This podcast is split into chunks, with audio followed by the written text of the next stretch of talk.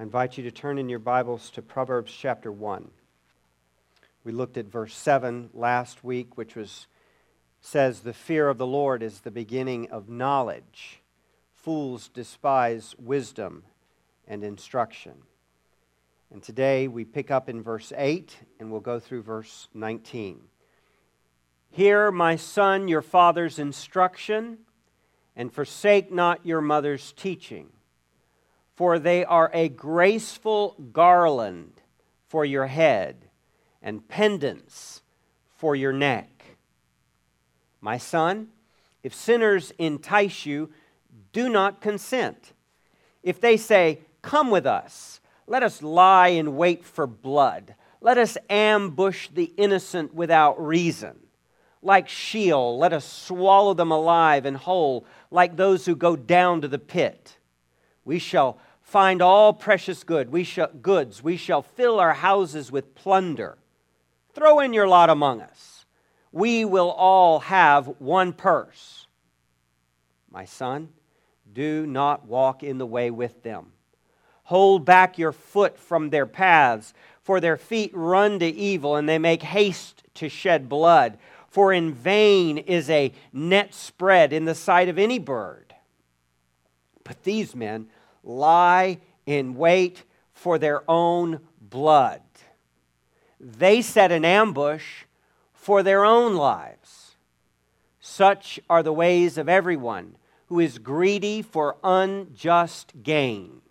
It takes away the life of its possessors. This is the word of the Lord. Father, we thank you for your holy word. Lord, we are so thrilled that you have given us 66 books. Because, Lord, as we, we go and we explore various parts of your holy word, we see that you have addressed everything that we need for life and for godliness.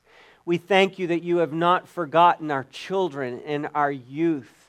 And, and Lord, you've put a book that is filled with so much practical insight that is, that is meant to, to, to really uh, uh, apply the faith to the real world in which children are living.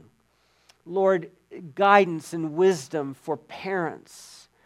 Lord, we, we thank you for this word and we, we humbly receive it. We need it.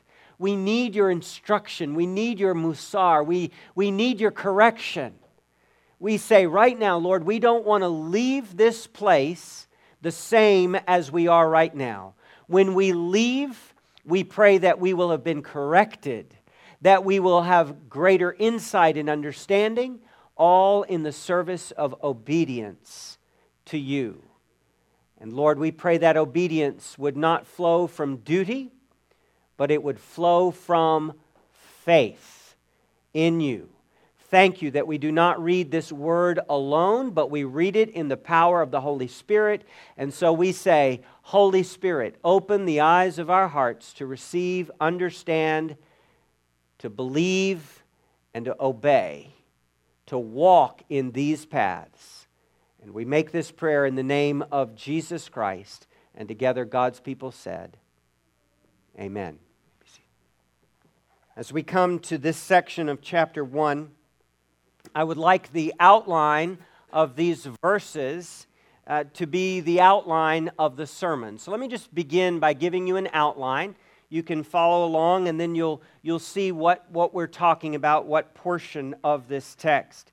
Uh, this, of course, is the first discourse, the first discussion that the, the father is going to have with his son. They're going to be there are going to be 10 of these in total that we're going to get to in these early chapters of Proverbs. So if you're a parent, I would be taking really careful notes right about now because you're going to learn not only the content of how uh, God wants us or what God wants us to instruct our children, you're going to also learn God's strategies of how He wants us to teach and to instruct our children. And so the outline would go something like this. In, in verse 8, what you're going to see is the command. Just right out of the gate, It says, Hear my son. So it is a command to hear the instruction of the father and the teaching of the mother. In verse 9, you're going to see the motivation. Why should you do that? And Proverbs is filled with many very practical blessings that flow from obedience. Verse 9 For they are a graceful garland for your head and pendants for your neck.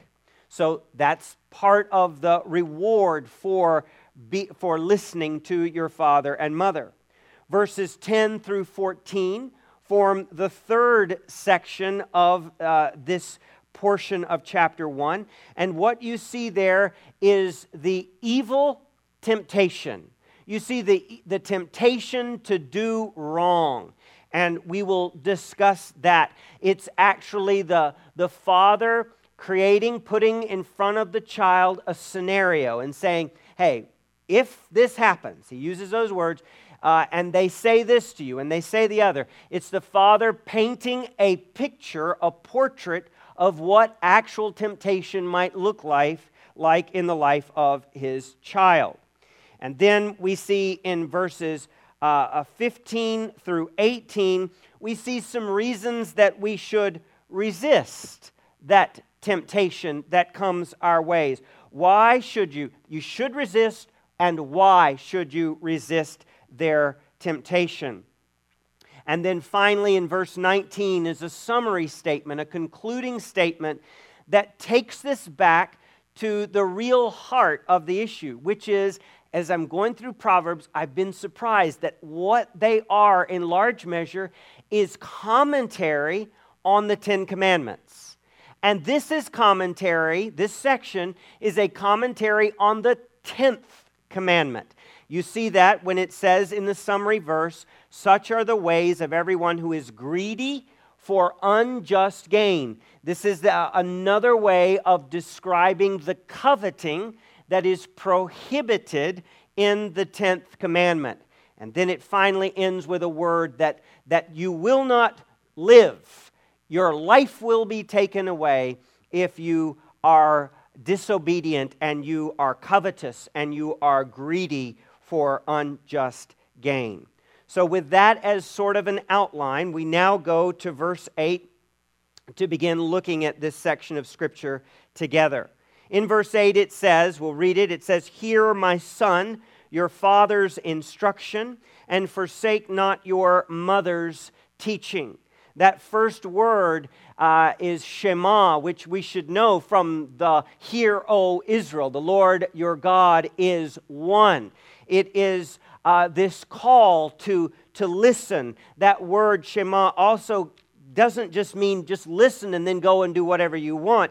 Entailed in biblical hearing is obedience. You hear in order to obey. Now, notice that, that the description here is of a son, but the, the, the word put in front of it is to show the tenderness. Hear my son. This is no uh, uh, father, disinterested father. This is a father who is, has tender feelings toward his child, calling him my son.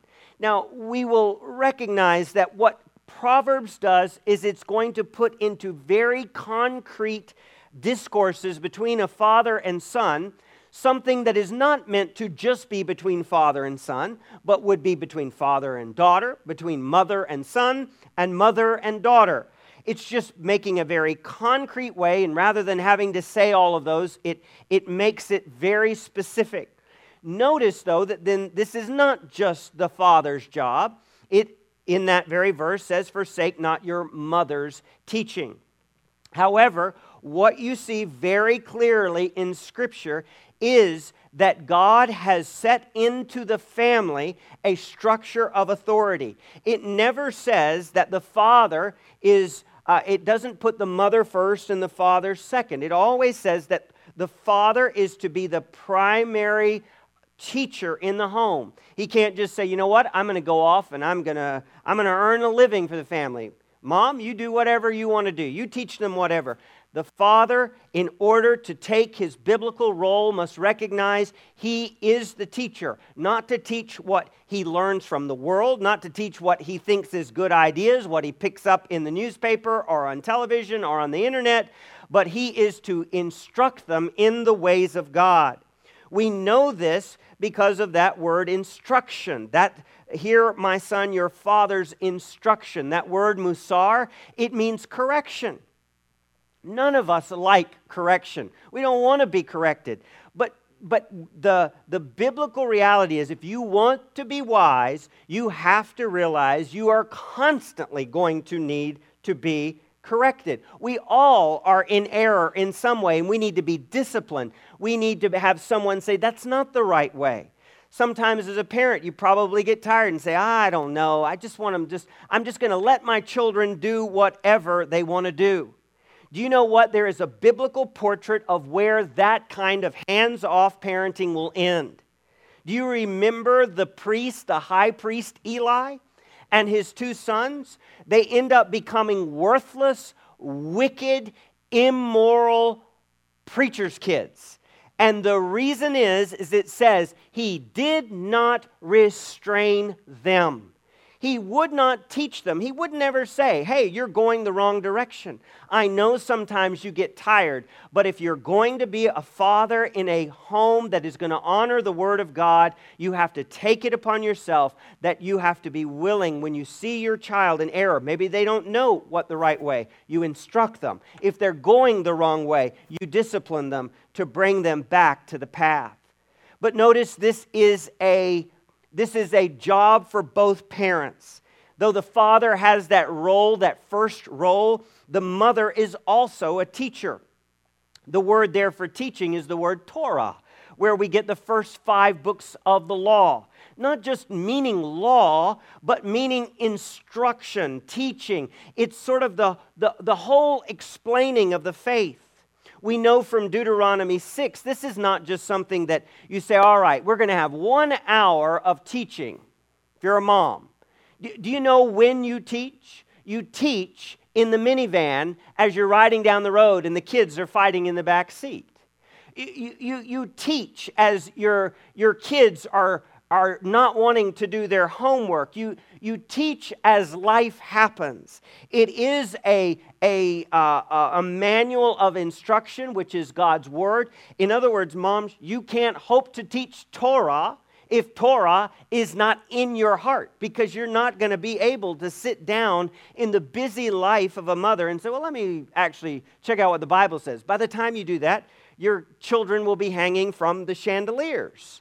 So you have to have the Word of God hidden in your heart, and you have to have key scriptures, key thoughts, key realities, and to be able to teach your children as life is happening. As you are in the way, when you rise up, when you sit down, you are to be instructing them. So, but notice this is not a, a verse that says, Teach, fathers, mothers, teach. What it says is, is it directed to the child. It is directed to the child. So, every one of us that are children in this room, we need to recognize God has commanded. He has woven into the fabric of the universe and He has revealed it clearly. We are to learn authority. We are to learn right from wrong. We are to learn how to, to fear the Lord. We are to learn how to trust God's word from our parents. It is God's structure. Are there parents that are unbelieving? Yes. Are there parents that are evil? Yes. But the way that God intended it to be, and for many of you in this room, you can thank God that you have parents that are going to try to lead you in paths of righteousness. And it is your responsibility, not on the basis of who they are or how great a parents they are. God is telling you honor them, listen to them, hear them, obey them. Now, when it says here, and forsake not your mother's teaching, uh, that means don't trample your mother's teaching underfoot. You, you know how it goes, right? As a little child, you obey and you get to be a teenager, and then you question everything as though your mother and your father, they don't know anything. You, you know what the cure for that period is? Is growing old enough to have your own child, and then you look back and you go, you know, my parents were pretty smart. I realize how much they knew. I realize how much they care. Being a mother or father is incredibly difficult, and we're not called as we grow older to trample it underfoot, to forsake it, to leave it behind. Now, what you see in this is an interesting fact, and that is that in God's structure, God loves. Now, hear me on this God loves hierarchy.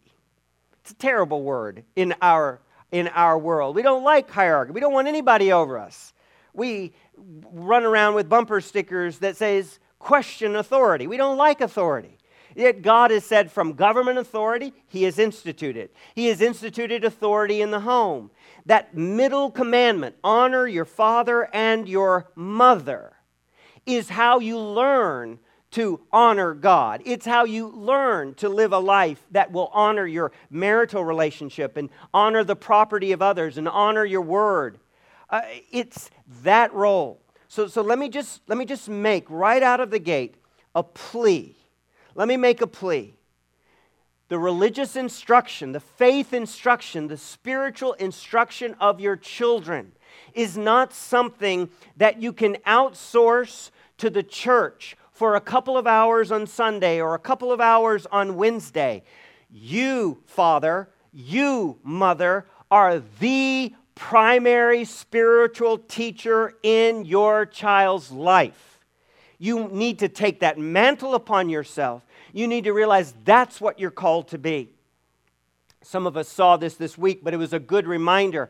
How many times in this world people really get confused and think my role as a father or mother is to be my child's best friend? Find that in the Bible. Maybe some people, as they grow up, they find that their mother or their father is their best friend, and that can be a that can be fine, that can be a good thing. But the reality is, if you are their best friend, but you are not their instructor and you are not their teacher, you may have won them as your buddy, but you have failed God and His clear revelation. You are to be their spiritual teacher. That's your role. That's your job. And so, right now, we need to take that and say, Lord, oh, help me to see that if my child is going to grow, it's not going to be on the basis of, boy, I hope they get this problem fixed at school. We need to be correcting. We need to be teaching them the Torah, the Word of God, the law of God, the instruction that comes from Genesis 1 to Revelation 22. You know, I think about this um, when you hear the prayer of Mary in Luke chapter 1 you know, think about it. She was uh, a poor girl, young girl. We know they're poor. They offered the two turtle doves, they didn't have a lot. But do you know what that girl had? Not only did she have an obedient heart, you read her prayer, the Magnificat, you read that and you realize this woman had hidden the word of God in her heart. That it wasn't just Joseph who was going to teach Jesus to increase in knowledge, in increase in wisdom, as it says in Luke 2. But it is going to be his mother. Eh, eh, Jesus, I mean, do you think about this? The one who created everything, the one whose word this ultimately is, he learned Bible verses from mom. That's an amazing thought. He, he learned prayer and honesty and integrity from, from watching his hardworking father on earth, Joseph. Do not, parents, forsake your role. Take it on. If you've not taken it on, take it on now. Your job is to instruct, your job is to teach. And children, it is your job to know that you are called to hear, to listen. And as they make commands that are not ungodly, you are to obey. Now, what's the result of this? What's the uh, what's the motivation then for doing this? Well, verse 9 For they are a graceful garland for your head and pendants for your neck. One commentator looking at the Egyptian background of these two uh, terms, the pendant and the garland, uh, suggests that what these were were these were symbols that, that literally the father's instruction would be like a, a garland, and the mother's uh, teaching would be like a pendant. And the garland would, would be a, a, a symbol of, of victory, a symbol of life, a symbol of, of power. And, and, and the pendant would be a symbol of guidance and of protection. That, that literally, the greatest legacy you can leave for your kids is not a monetary inheritance, but it is a legacy of love for God and His Word and willingness to say to your child, I love you too much to keep letting you think what you think and to act the way you act. Even if you don't like me, even if you're not, I'm not popular, I'm going to do what's right because I truly love you. I think about when my dad died. Um, my inheritance were uh, two old bottles that he dug up from the shores of where the Dutch would throw their alcohol bottles into the Essequibo River in Guyana, where I was born. That, that was my inheritance. Oh, but it was not. My inheritance was I saw a man who loved God. I saw a man who taught the Word of God, who lived for the gospel of Jesus Christ. I saw a man who was faithful to my mom.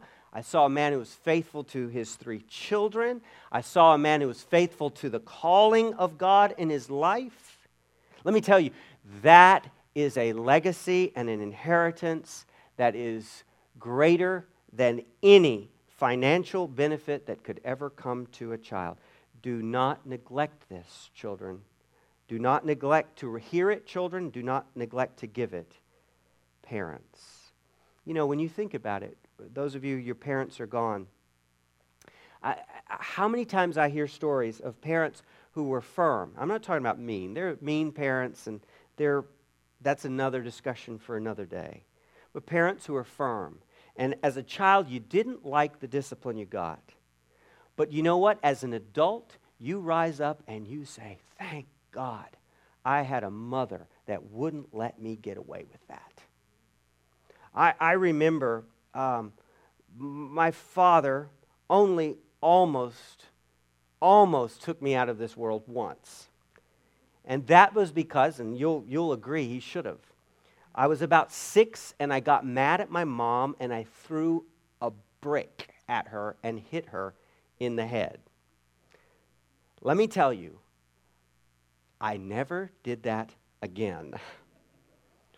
That was the end for me. I mean, that was horrible. I remember, I mean, the fear of God was, was put into my soul that day. And I learned you do not treat your mother like that. You treat your mother like that, you have me.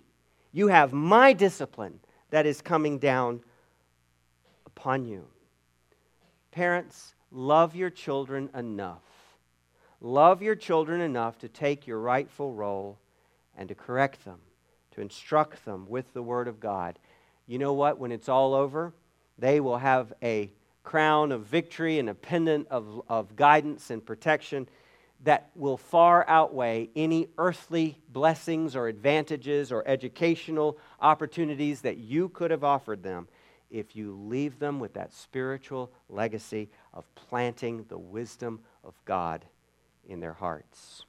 Now, notice then the third section in verse 10 through 14.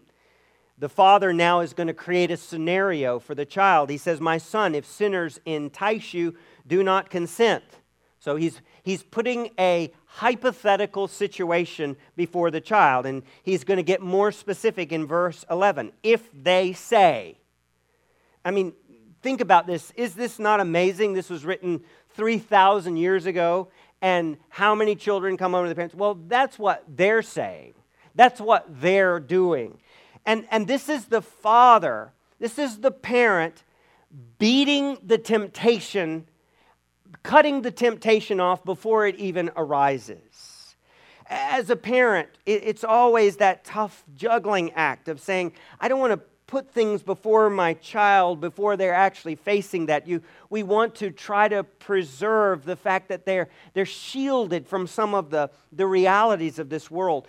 But let me tell you, if in 3,000, if, if in 900 and something BC, 3,000 years ago, if they were having to think ahead and prepare their children for temptations they may not have yet faced, can you imagine in an age where your children literally have access at their fingertips to a world of evil that you would not have to prepare them in advance to face temptations at younger and younger and younger ages?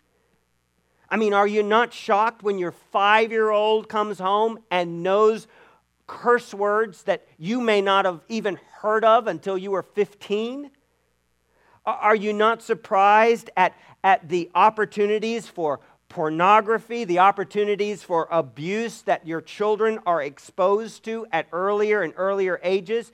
And so I'm going to say if you're going to be wise, you need to think ahead on behalf of your child, and you need to be able to say, This is a situation you might face. If you face this, when this situation arises, you're preparing them for the future. Yes, you've got to use wisdom when and what age, and what possibilities are more open to different children, what, what are things that seem to be enticing to them. So, this father is thinking ahead he, he, he's wanting to present a situation. And so he comes up with this situation, which in some ways feels like it's over the top. But, but, but let me just say this. Do you really, and children, you need to hear this. Your parents ultimately cannot make you do the right thing, they can't make you. Same way as I preach the gospel of Jesus Christ, I can't make you believe it. And the Lord Jesus Christ has a spiritual kingdom of which he is the king. And he wants that kingdom to endure forever. And so it is not going to be based upon naked power or coercion. And we see here in the Father, he is using the powers of persuasion He's trying to use all of the creativity. He's trying to figure how do you put a, a real life scenario in front of your son and paint the situation in such a way that they can see the ugly, dark reality that lies behind it. You need that wisdom from above. You need to think ahead and you need to persuade your children why they should follow the path of wisdom and they should run away from the path of folly. So notice that here it says in verse 10, My son, my son, if sinners entice you, do not consent. This is one of the things that, that we will recognize is that, that the, the world, that sinners love company. Uh, what, what you have in this section is not just a temptation, it's a gang temptation. It's a temptation to join a gang of evildoers. And you may say, well, I don't know, we don't have gangs in Mount Airy. You do have peer groups. And your children, you think about what the, what the parent is warning the child against is there's going to come a day when your peer group, when that boy or that girl, that for some reason when you become a teenager, you're going to think that you care more about what they say than what I say, I want you to be prepared. We live, we see that, how every generation of teenagers get to that point when all of a sudden they just, because of the world, the flesh, and the devil, they just shut off what their parents are saying. They think their parents have never lived, can't understand, and they begin to let their peer group have more influence in their life. I mean, isn't it true? I mean, you think back on your own life. Either you entice somebody to join you in sin, or someone enticed you. I, I just, this is not really a comment about smoking, but you want to tell you what I found out? Teenage smokers are the most generous people on earth. You know what they're always doing? Hey, you want a cigarette? Take a cigarette, borrow a cigarette. It's just like they want more people to join them in killing their lungs, right? They, they, they just, it's like they can't just be said, if I've got my cigarettes, I'm going to stay over here in my corner. They just are very free in it. They're always saying, come, join in on what we're doing. In fact, notice there in verse 11 if they say, Come with us, let us lie and wait for blood, let us ambush the innocent without reason, like Sheol, let us swallow them alive and whole, like those who go down into the pit. Notice here, there, it's an invitation. It's an invitation to evil. And, and, and notice this is absolutely amazing. Go back to Genesis 3. Is this not what Satan did? He said, Join me in my plot to overthrow God. He didn't spell it out that clearly, but that's essentially what he was saying. Do you notice that when you hear this, there always will be those siren calls, those voices trying to pull you ahead? This one is pulling them to easy money that they're going to gain just by taking it away from other people. But notice, if you would, turn with me over just a few chapters uh, to chapter 7. Look in verse 18. The other temptation. This is the adulterous woman. Notice what she says in verse 18. Come, let us take our fill of love till morning. Let us delight ourselves with love. So, so here you have that diabolical invitation. You, join, join me. Come, come, let's, let's do this together. So, so let me just say this Satan cannot make anything, he counterfeits everything. What he's wanting to do here is, is come lie with us and wait for blood. Let's ambush the innocent without reason. He's promising excitement. He's promising a thrill. And this is one of the reasons that, that young people in the church, they kind of go, they say, you know what? The church was boring. Christianity was boring. I wanted excitement. That was where the life was, that was where the enjoyment was. And so Satan is going to create a false thrill, a thrill that will thrill for a second and shock you the next. Notice the second thing. Notice how the language is. Verse 11 Let us lie in wait. Again, after the semicolon, let us ambush the innocent. Verse 12, like Sheol, let us swallow them alive. Verse 13, we then again, after the, the, the uh, comma, we. Verse 14, throw in your lot with us. Do you see what the invitation of the peer group, the gang temptation is that ultimately flows from Satan itself? Do you see what it is? He is pre- presenting to the young people a counterfeit of community. This is Erik Erikson says this, and I think he's right. He was a secular psychologist. He says, Adolescence is the quest for a sense of identity. You want to know who you are and what you're about, and, and so they people jump into a peer group as young people and they say, This is, this is where I'm going to be. This is, this is who I am. I'm a part of this group. This is my clique. These are my friends. This is, this is my gang. And this is what they're doing. Come, hey, be a part of us. You'll be a part of something. Satan couldn't create anything, but he counterfeits everything.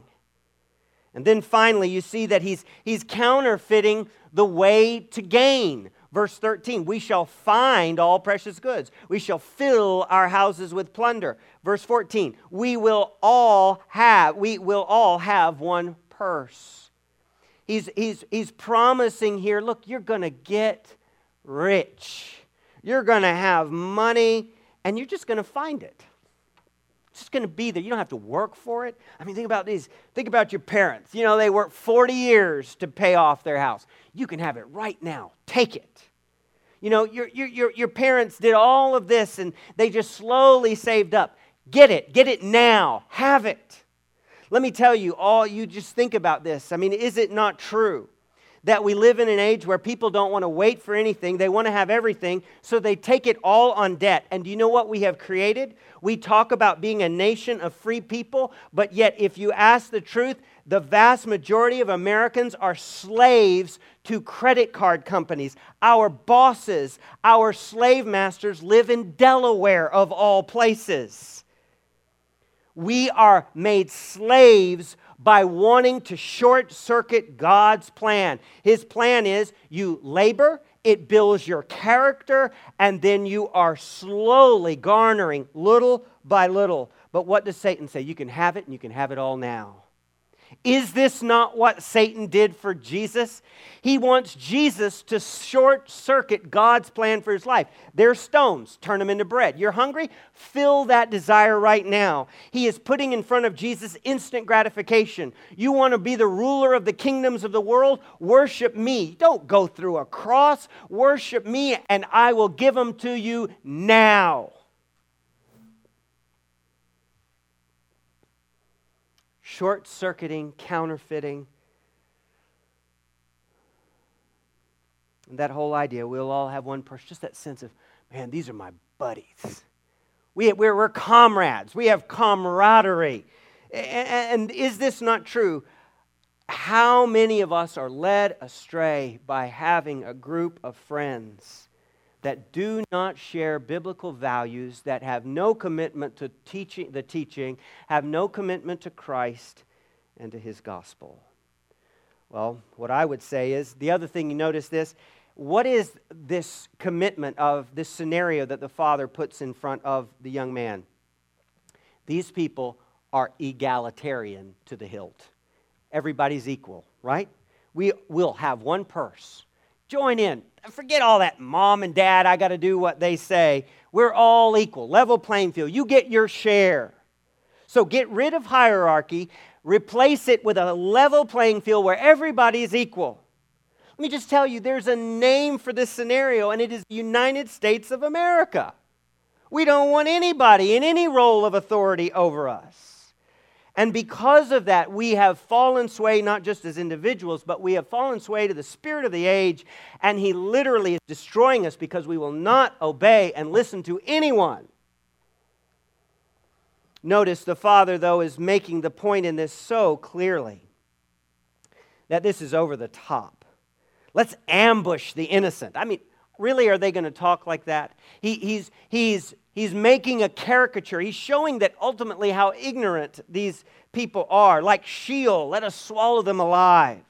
What he's doing is he's setting them up. That when it says here, let us lie in wait for blood, let us ambush the innocent without reason. Notice in verse 18, he's going to flip the, the coin and show the other side. But these men lie in wait for their own blood. They set an ambush for their own lives. He's saying that's what they're doing. They, they, they may not actually come right out and saying we're, we're, we're trying to ambush the innocent, we're trying to line wait for blood, but that's the reality of what they're doing. But, in, but the truth is, they think they're getting ready to gain, and in truth, they're getting ready to be destroyed. Do you remember back in verse 4? It says, that one of the things that this book is intended to do is to give prudence to the simple. And that means that they're to be able to face rival discourses and to be able to weigh them. So, so let me just tell you we have a flat, foolish view of reality. I want to tell you, parents, that you cannot assume that this world is a peaceful, happy, loving place for your child. It is a minefield that they could be safe one second and they could step on a mine that would maim them and harm them for life. Children, you need to recognize that you are in a battle. Life is a battle. And we're not just coming here and, oh, you know what, don't have any fun, follow God. We're saying that if you follow the enemy, it may be fun and it may be enjoyable for a season, but it will ultimately lead to your own harm. It will hurt you. It will lead to your own destruction. It will ruin you from the inside out. There is a pitched battle. We need to recognize that Satan has been doing this and he is only heightening it, and that is there is a competition for the soul of the youth. And his competition, he says, if I can't destroy them with immorality, I will destroy them with banality, meaning I will make them so distracted and they will spend all their time texting that they never give any time to thinking. They will spend all of their time watching this program or doing this that literally they've never thought about the fact that they are in a battle for their soul. So, parents, Think about what your children might face. Put the scenarios in front of them. Say, look, somebody's going to come up to you and say this and this and this. But then show them what the results are and how they're to resist. Look with me, verses 15 through 18. My son, do not walk in the way with them. Hold back your foot from their paths, for their feet run to evil and they make haste to shed blood. For in vain is a net spread in the sight of any bird. He says, don't, he says, notice this. He says, don't walk in the way with them. Hold back your foot from their paths, meaning don't even put, it's sort of like the, the change the metaphor, don't even put your toe in the water. D- don't even start down that path.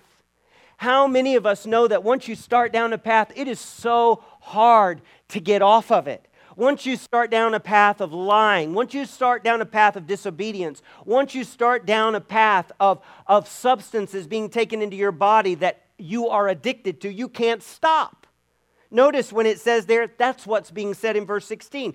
For their feet run to evil and they make haste to shed blood meaning they're not even thinking about this anymore. They're running headlong into things that are godless and will ultimately destroy them. It is a, a, a, a, uh, a 900 BC way of saying they're addicted to sin. He who sins is a slave to sin. They can't even stop it. They can't stop running toward that evil. They're making haste to shed blood. It's as though they're being controlled. Satan will let you think, man, I am finally out from underneath my parents. I've got my friends. They don't care what I do, they're cool with everything. I'm the master of my own life. And you know what? You find 10 years later, you are a slave. And you can't stop the things you started.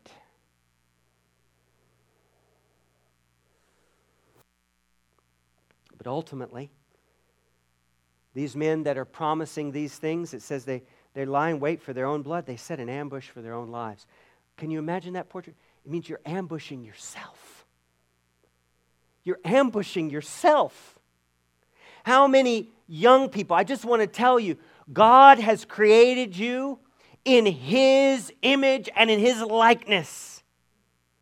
And He wants to empower you by His grace and through His Son, Jesus Christ, to do amazing things for Him and for His kingdom.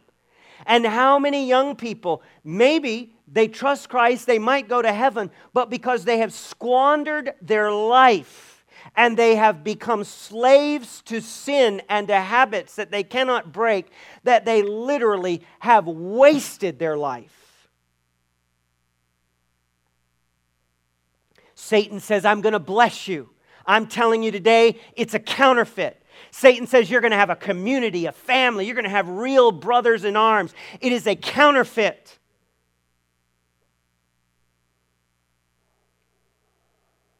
And ultimately, you are setting an ambush that one day is going to come and destroy you.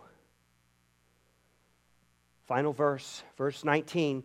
Such are the ways of everyone who is greedy for unjust gain, it takes away the life of its possessors. He comes back and says, You know what the problem is? Is people want easy money. You want to get rich fast. You want to have, have things without working for them. You want them quick. One of the reasons God doesn't make it that way is because ultimately labor is not about what you gain, it's about the character that is developed through the process of persevering day in, week in, getting up, going to a job, working, learning the skills, and slowly, as your character is developed, you can handle the increase in possessions and resources that are put there not just for your pleasure, but so that you can be a blessing. Literally, when it says greedy for unjust gain, it's the one who cuts a cut. Literally, the person who's, who wants to rip people off. And it says ultimately it's going to take away the life of its possessors. This is one of the reasons you have to read Proverbs in its context. Because you can say, you know what, I know a lot of people who've ripped people off and they're doing just fine, thank you. Isn't that what big business is in America? Just ripping people off? Getting money from their bank account into your bank account for junk that they don't need? Isn't that what it's about? And here, what it's ultimately saying, you know, people succeed in that, right? They succeed. They're just continuing. They're going from glory to glory in their evil. They pass on their wealth to their children. But when you hear it takes away the life of its possessors, here you have to read Proverbs in its ultimate context. The only way that's possible is because we live life in the fear of the Lord, knowing that everyone will stand before God and give an account for their life. And you will either live forever in His presence or you will live forever away from his presence in something called eternal destruction. Jesus makes it so plain when he says, The thief comes to steal, kill, and destroy, but I am come that you might have life and have it to the full. Turn with me to Deuteronomy chapter 21 very quickly as we conclude. Deuteronomy 21. Notice then, because there are many of us as we're in this situation today, we say, you know what, I, I've been rebellious, I've been stubborn. Deuteronomy 21 18. If a man has a stubborn and rebellious son who will not obey the voice of his father or the voice of his mother, notice them again, and though they discipline him, will not listen to them, then his father and his mother shall take hold of him and bring him out to the elders of his city at the gate of the place where he lives. And they shall say to the elders of his city, This our son is stubborn and rebellious. He will not obey our voice. He is, he's a glutton and a drunkard. Then all the men of the city shall stone him to death with stones. So shall you purge the evil from your midst, and all Israel shall hear and fear. And if a man has committed a crime punishable by death, and he's put to death, and you hang him on a tree, his body shall not remain all night on the tree, but you shall bury him the same day, for a hanged man is cursed by God. You shall not defile your land that the Lord your God is giving you for an inheritance. Do you see how seriously God takes rebellion against your mother and your father, especially when they are teaching you His word? He says it is so serious that you deserve death. We think it's just something kids be misbehaving, it's kind of cute, something to laugh at. Let me tell you, parents, when your children talk back to you, when they are insolent, when they are disrespectful, when they are disobedient, and you do not plead with God, show me how in love and firmness to discipline this child, you are letting them go down a path that will ultimately hurt them, proving you love yourself and that child's opinion of you more than you love that child. So, what do we do? Aren't all of us rebels? Aren't all of us stubborn? I mean, I cannot tell you the number of times I heard truth from my mother and father, and I literally spat on it and went the other way. I can't tell you the times I've read the Bible and then just gone and done the exact opposite of what it said. So, literally, I deserve to be stoned. I deserve to be hanged by God. Eh, literally, here it says he's a glutton and a drunkard. Do you know who they called a glutton and a drunkard in the New Testament? The one man who was neither.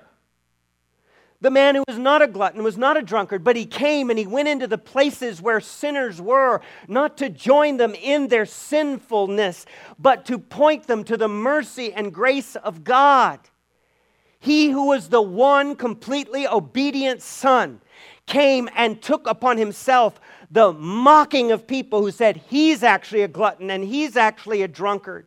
He's the one who lived the perfect, he was the innocent blood. Read Matthew. Read how they keep saying he's the innocent blood. He's the only innocent blood. You're not innocent. I'm not innocent. And he was hanged on a tree and he was cursed by God. My God, my God, why have you forsaken me? So, what I'm saying to you today is as you come to this, yes, we want to obey, but what of our failures? We have one who was the perfect, obedient Son, who took our sins upon himself. For our sake, he made him to be sin who knew no sin, that in him we might become the righteousness of God. Jesus, the Father says when he the Son is transfigured upon the mountain, he says, This is my beloved Son, hear him. Jesus is calling us. He tells us, I am the way, the truth, and the life. No one comes to the Father but by me. Jesus is not giving you an invitation to a gang of evil. He's not saying, Come and get easy money. Come and fill yourself with the blood and the goods of others. Come and fill yourself with illicit love in adulterous affairs. The Lord Jesus says, Come unto me, all you who labor and are heavy laden, and I will give you rest. The Lord Jesus is giving you an invitation, a divine invitation. Hear Him respond to Him, trust Him, and believe upon the Lord Jesus Christ, the one who is cursed by God, so that your trespasses and my trespasses, your failures as a parent, as a mother, a father, a son, a daughter, might be covered by the blood of the precious Lamb. And then He gives you a portion of His Spirit so that you can learn how to obey, not out of mere duty, but out of faith flowing from the Lord Jesus Christ Himself. Would you pray with me? Father,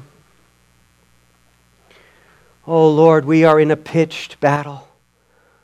Lord, we just think that life is just, just a series of scheduled events some we like, some we don't like. But Lord, there's a spiritual battle.